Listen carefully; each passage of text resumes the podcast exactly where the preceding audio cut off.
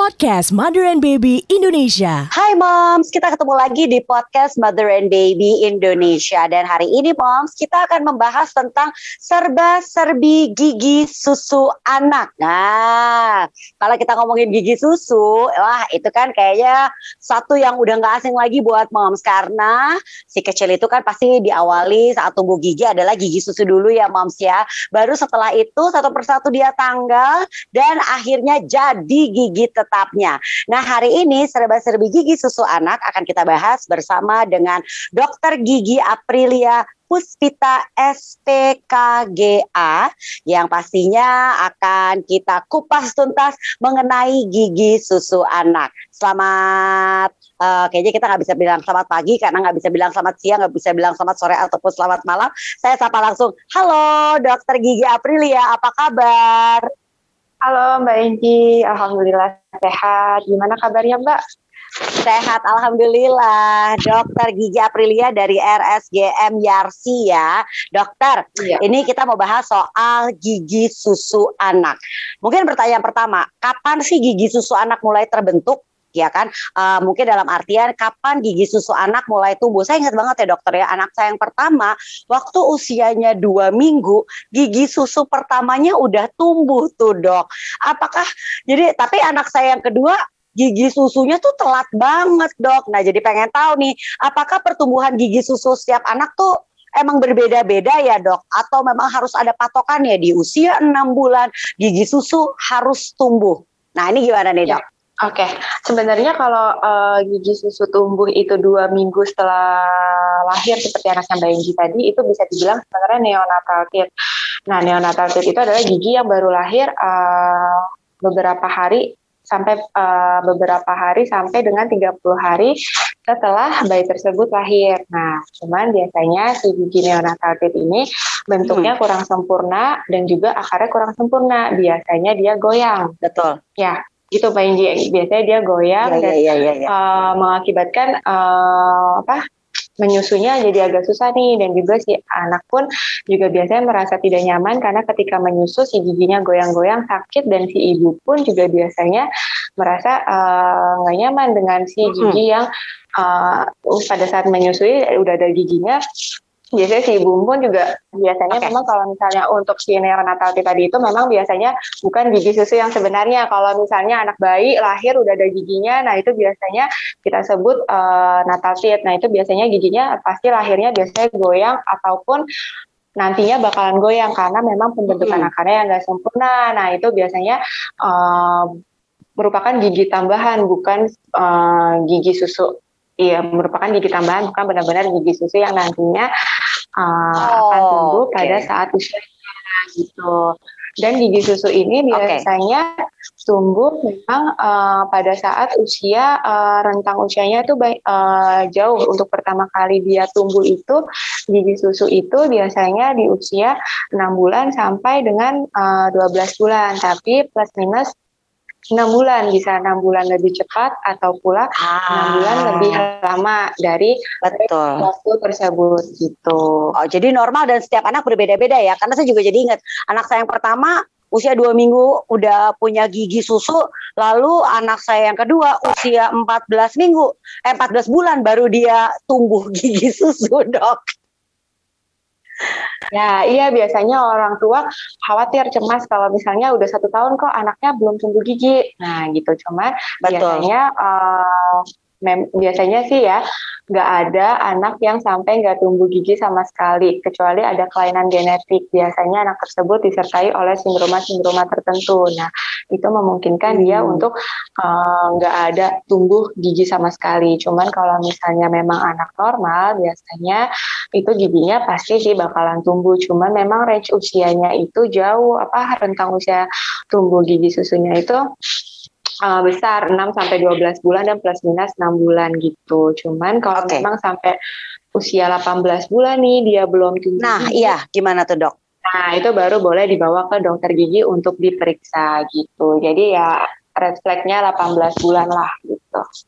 Oke, okay, oke, okay, baik. Nah, Dok, proses pertumbuhan gigi susu itu sendiri itu seperti apa sih, Dok?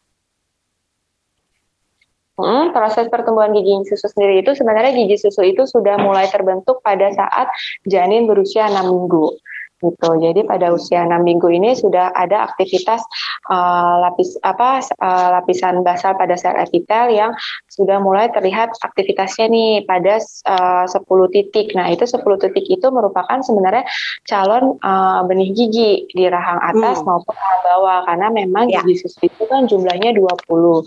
Di Betul. rahang atas 10, di rahang bawah 10 gitu. 10. Jadi pada makanya pada usia janin usia 6 minggu itu sudah mulai uh, terbentuklah itu si gigi susu. Maka si ibu hamil ini sebenarnya memang nutrisi mikronutrisi dan makronutrisinya harus sangat diperhatikan dari mulai awal kehamilan bahkan dari sebelum kehamilan kalau memang sudah uh, mempunyai tujuan atau program untuk hamil gitu. Jadi oh, okay. uh, terutama kalsium dan vitamin D yang nantinya akan sangat menentukan dari uh, kekuatan si email gigi gitu. Jadi hmm. banyak juga anak lahir yang memiliki kelainan struktur gigi di mana ya. giginya tersebut tuh uh, kalsiumnya kurang atau hip, hiper hipokalsifikasi gitu. Jadi giginya pun juga nantinya lebih rentan terjadi karies kalau misalnya hmm. uh, ada kelainan struktur pada gigi gitu.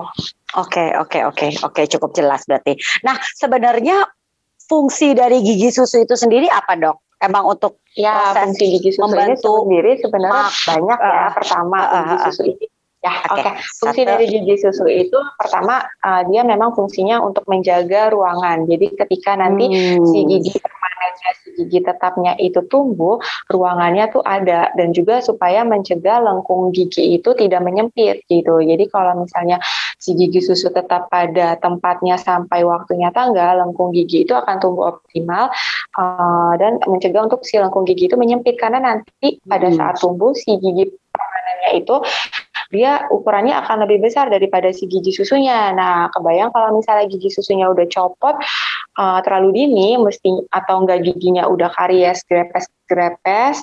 Nah, mm -hmm. nanti itu akan uh, jadinya untuk pertumbuhan lengkung giginya tidak maksimal gitu dan biasanya nanti tumbuhnya giginya pun akan berjejal bertumpuk-tumpuk hmm. seperti itu dan yang kedua yang pasti untuk sistem pengunyahan nah di mana ya. memang anak-anak ini gigi, gigi uh, mak, apa untuk gigi sehat pun juga kadang makannya juga susah.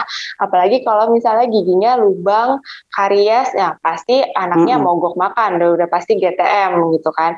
Betul. nah, makanya dan sedangkan si anak sendiri ini kan butuh asupan nutrisi yang memadai kan untuk pertumbuhannya ya. Tentunya kalau misalnya giginya sakit dia nggak mau makan banyak pasien saya yang datang ini uh, ibunya mengeluh dok giginya bolong nih sakit udah dua yeah. hari nggak mau makan nggak mau makan ya iya.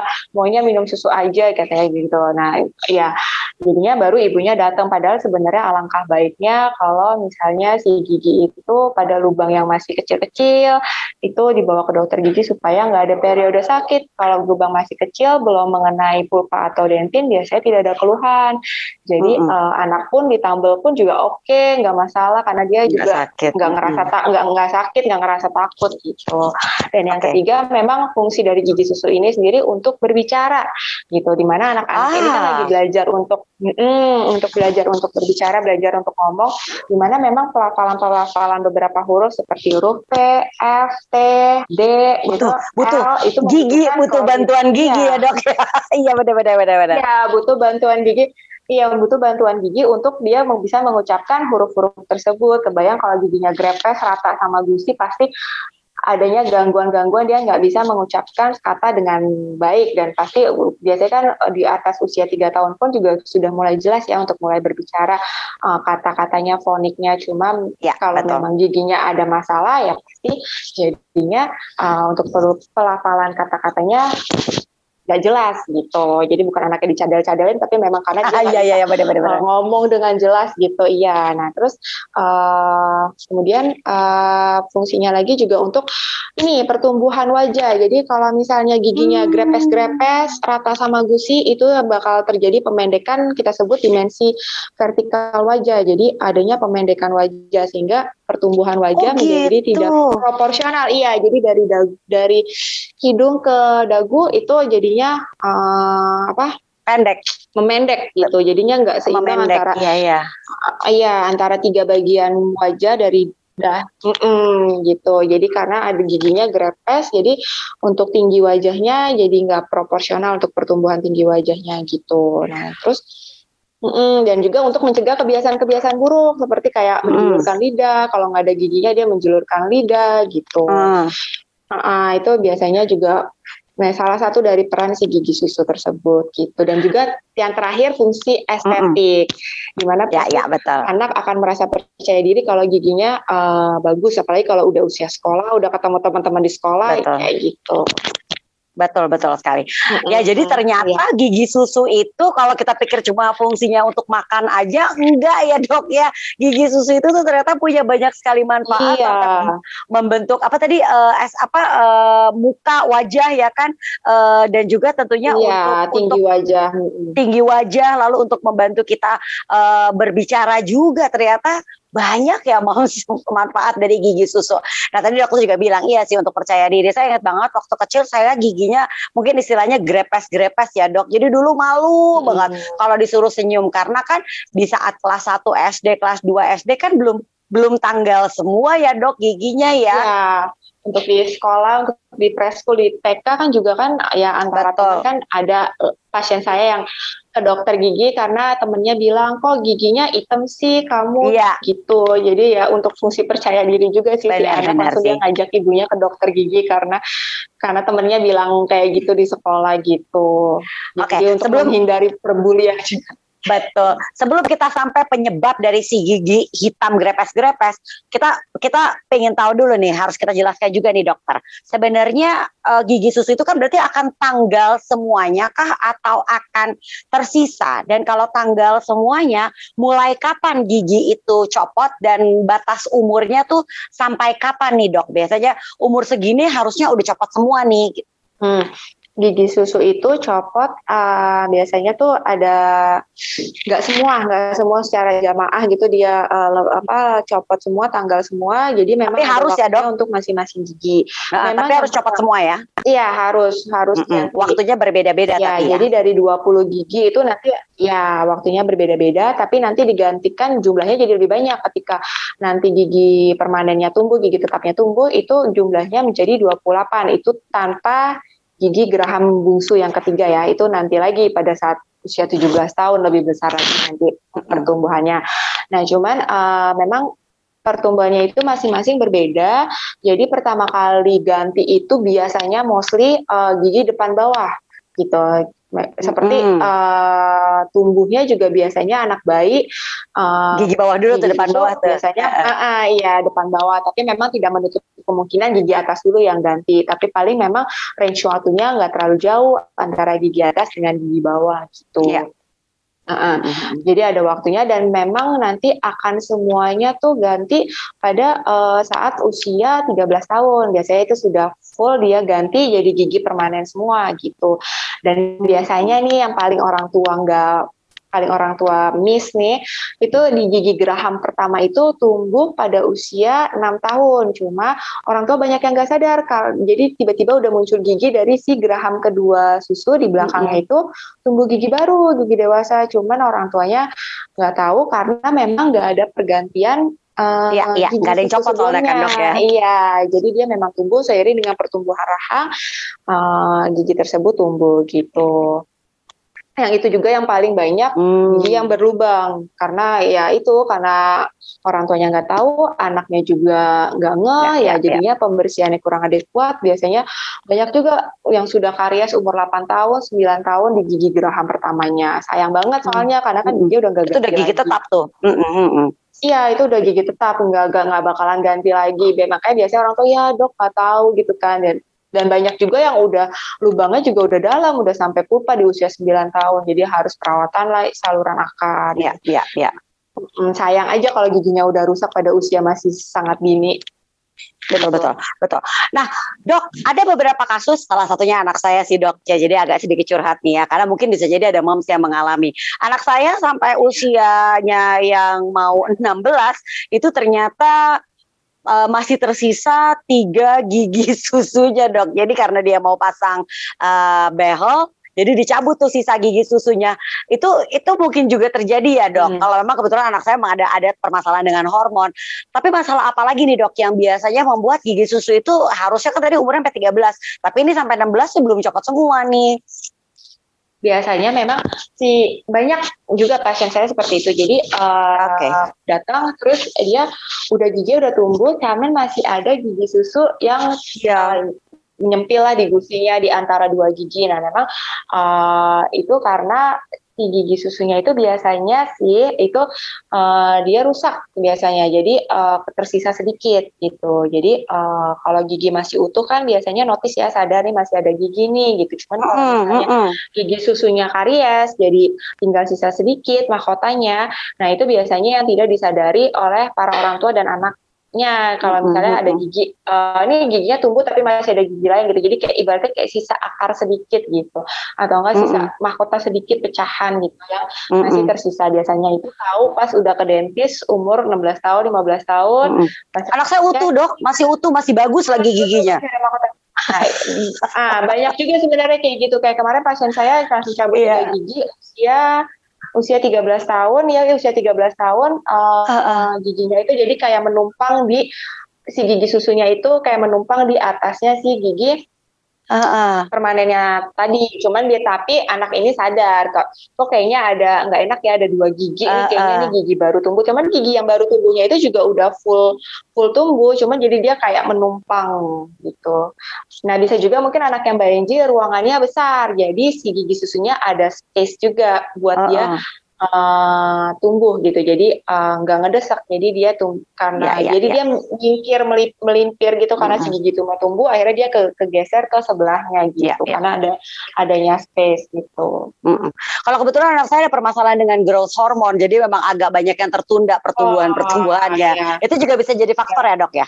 Ya, itu juga bisa menjadi faktor uh, dari si pertumbuhan gigi. Banyak faktornya dari okay. riwayat ya, Ternyata banyak sekali. ya. Uh, masalah adanya kelainan genetik, adanya sistemik gitu. Oke, okay, oke. Okay. Nah, dokter, apa yang harus dilakukan oleh para orang tua ketika gigi susu si anak copot? Ya, gigi susu si anak copot pastikan kalau misalnya gigi tersebut uh, tidak ada yang tersisa ya gitu dan juga uh, bisa dibantu dengan kompres es batu untuk menghentikan perdarahan gitu.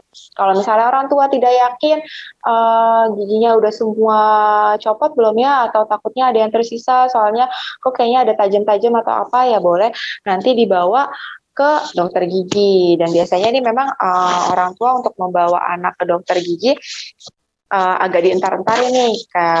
padahal sebenarnya seharusnya enam bulan sekali. Nah, makanya untuk membentuk si perilaku anak yang positif pada saat dibawa ke dokter gigi, karena ada juga anak umur 6 tahun yang harusnya dia sudah berani ke dokter gigi, tapi dia uh, masih takut, takut, takut cemasnya ya, masih ya. sangat tinggi gitu. Jadi memang pesan untuk para orang tua untuk membawa anak ke dokter gigi sedini mungkin.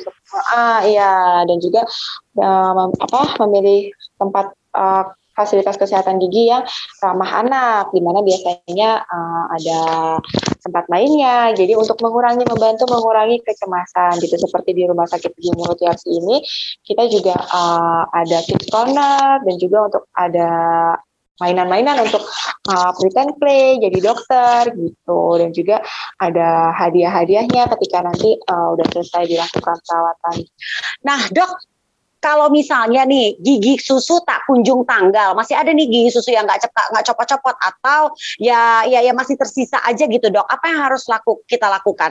Apakah harus kita paksa cabut atau kita biarkan sampai nanti copot sendiri dok? Ya, jadi kalau misalnya misalnya ini udah usianya kok yang lain udah pada ganti, cuman ini belum ganti gitu. Terus uh, dan juga sebenarnya belum ada benih giginya, ya dibiarin aja dulu kita tunggu sampai nanti uh, memang uh, sudah terdapat gejala kegoyangan atau enggak udah muncul gigi uh, barunya, gigi permanennya, gigi tetapnya tumbuh.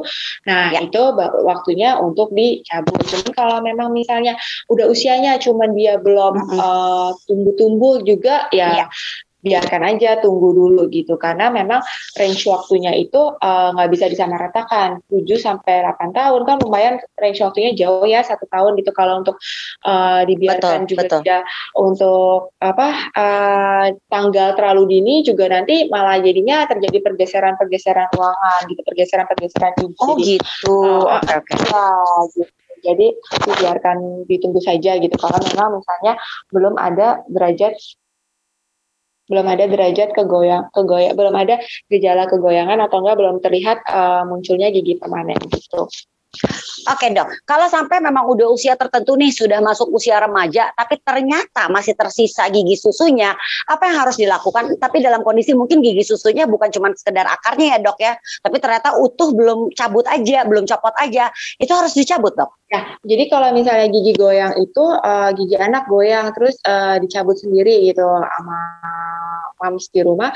Nah itu ada beberapa pasien saya juga dia copot cabut sendiri, cuma ada yang tertinggal gitu. Jadi uh, baiknya kalau memang goyang dan anak merasa hmm. tidak nyaman dibawa ke fasilitas kesehatan gigi untuk dilakukan pemeriksaan okay. bisa dibantu dicabut uh, gitu jangan dilakukan sendiri di rumah karena berbahaya takut ada yang tertinggal gitu ada karena hmm. memang akar gigi ya. sendiri akar gigi sendiri itu sebenarnya udah resop, cuma biasanya masih tersisa sepertiga dari si akarnya tersebut dan biasanya kadang tuh suka ada serpihan yang tertinggal gitu. Kalau misalnya dia cabut sendiri gitu. Dok, uh, mungkin bisa diinformasikan juga nih buat para moms. Akibat kan tadi dokter kasih tahu kalau kita berusaha untuk cabut sendiri suka ketinggalan akarnya sedikit gitu. Nah itu bahayanya apa dok? Kalau sampai kita itu akarnya tertinggal dan kemungkinan besar orang tuanya nggak tahu, akibatnya apa ya dok? Ya bisa mengakibatkan infeksi.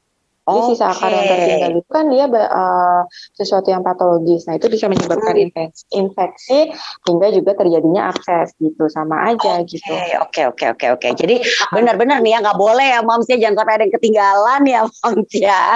Iya, jadi memang better uh, kalau misalnya sudah melihat gejala anak akan tumbuh gigi, uh, goyang ataupun sudah muncul giginya uh, di belakang gigi susunya, nah itu baiknya dibawa ke fasilitas kesehatan gigi gitu. Siap, siap. Dok, mungkin bisa diinformasikan nih buat kita semua nih, buat para moms. Biasanya permasalahan apa sih yang sering timbul uh, saat masih anak-anak tuh masih punya gigi susu aja nih? Ya, yang pertama pasti karies. Itu yang paling nah, banyak. Karies nomor satu kayaknya uh, dok ya. Terus yang terjadi. Jadi memang uh, untuk anak usia 2 tahun pun sendiri karies ya lubang pada gigi. Iya benar. Jadi anak 2 tahun pun uh, padahal baru tumbuh giginya juga baru berapa lama cuma banyak juga yang sudah hampir semua giginya karies. Ya pasti itu biasanya karena dia makannya diemut, minum susu didot sambil tertidur. Nah, itu resiko tinggi terjadinya karies gitu. Nah, karena memang si susu yang tertinggal di dalam rongga mulut itu ketika dia tertidur, nah itu yang uh, mengakibatkan asam di dalam mulut sehingga si mineral gigi itu ter terlarut jadi akhirnya terkikis ya akhirnya jadinya lubang gitu ya makanan di emut pun juga sama karena ada uh, makanan lama di dalam rongga mulut yang nantinya itu akan uh, dimetabolisme oleh bakteri yang terdapat di mulut kita sehingga menghasilkan asam. Nah, itu yang mengeropos gigi asamnya itu gitu. Dan yang ketiga biasanya itu dan yang kedua okay. itu kalau memang sudah rongga mulut kotor dan karies, nah jadinya radang gusi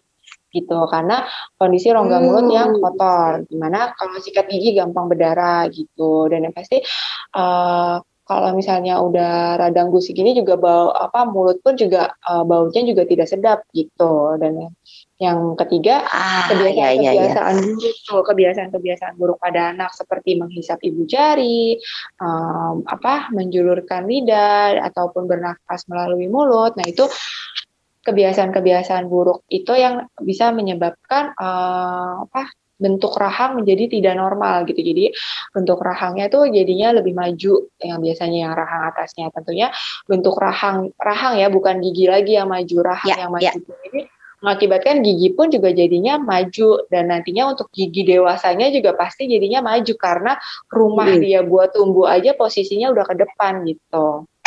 Hmm, oke oke oke oke. Jadi ternyata tidak bisa kita sepelekan ya kalau selama ini kita hanya berpikir bahwa permasalahan gigi susu apa sih karies. Dari karies sendiri aja sebenarnya juga banyak akibat yang yang yang merugikan bagi si kecil ya kan dok, uh, yang pasti juga bisa mengganggu pertumbuhannya karena kan di saat anak karies biasanya akan jadinya sakit gigi, sakit gigi anak enggan makan. Nah berarti kita tutup dengan tips merawat kesehatan gigi susu anak. Apalagi kan dok, mungkin kita juga tahu mau bisa jadi kan anak di usia enam bulan udah tumbuh gigi tuh ya dok ya. Tapi mungkin masih ada yang um, minum nenen malam-malam gitu dok. Minum minum susu atau minum asi hmm. malam-malam. Nah apa yang harus dilakukan dok? Kan kadang-kadang sebelum tidur tuh atau di saat tertidur bangun pasti cari asi kan dok. Nah itu gimana dok? Itu juga berpengaruh nggak dok? Harus kita bersihkan tapi kalau misalnya dibersihkan seperti apa? Kalau orang gede kan biasanya kumur-kumur pakai air putih gitu kan. Nah kalau ini gimana dok? Ya jadi kalau untuk tips um, mencegah uh, merawat kesehatan gigi anak yang pertama pastinya untuk membersihkan gigi dua kali sehari yaitu pagi pagi setelah sarapan dan uh, malam sebelum tidur. Nah, setelah hmm. malam sebelum tidur ini jangan minum jangan mak minum susu lagi, boleh minum air putih. Mm. Tuh. Jadi memang uh, tantangannya untuk para moms yang mungkin uh, kalau menyusui lewat ASI pun ASI pun juga sebenarnya bisa menyebabkan karies. Jadi jangan salah nah, khususnya anak saya sufor jadinya karies. Enggak, yang minum ASI pun sambil dia tertidur pun si uh, itu pun ASI juga mengandung laktosa yang nantinya uh, bisa difermentasi bisa di metabolisme juga menjadi asam sama saja cuma ASI ini ada protein yang melindungi gigi. Ya, Jadi ya, mungkin ya. efeknya tidak dan juga kalau misalnya kita menyusui direct uh, apa direct asinya direct breastfeeding yeah. ke anak ya itu biasanya kan uh, memang dia langsung tertelan jadi langsung perlekatan karena perlekatan uh, mulut si bayi dengan si puting ibu ini uh, dia puting ibu ada di ujung langit-langit di langit-langit belakang jadi langsung tertelan tidak tergenang di gigi. Nah, mungkin resikonya lebih minimal, cuma tetap saja bisa menyebabkan karies. Nah,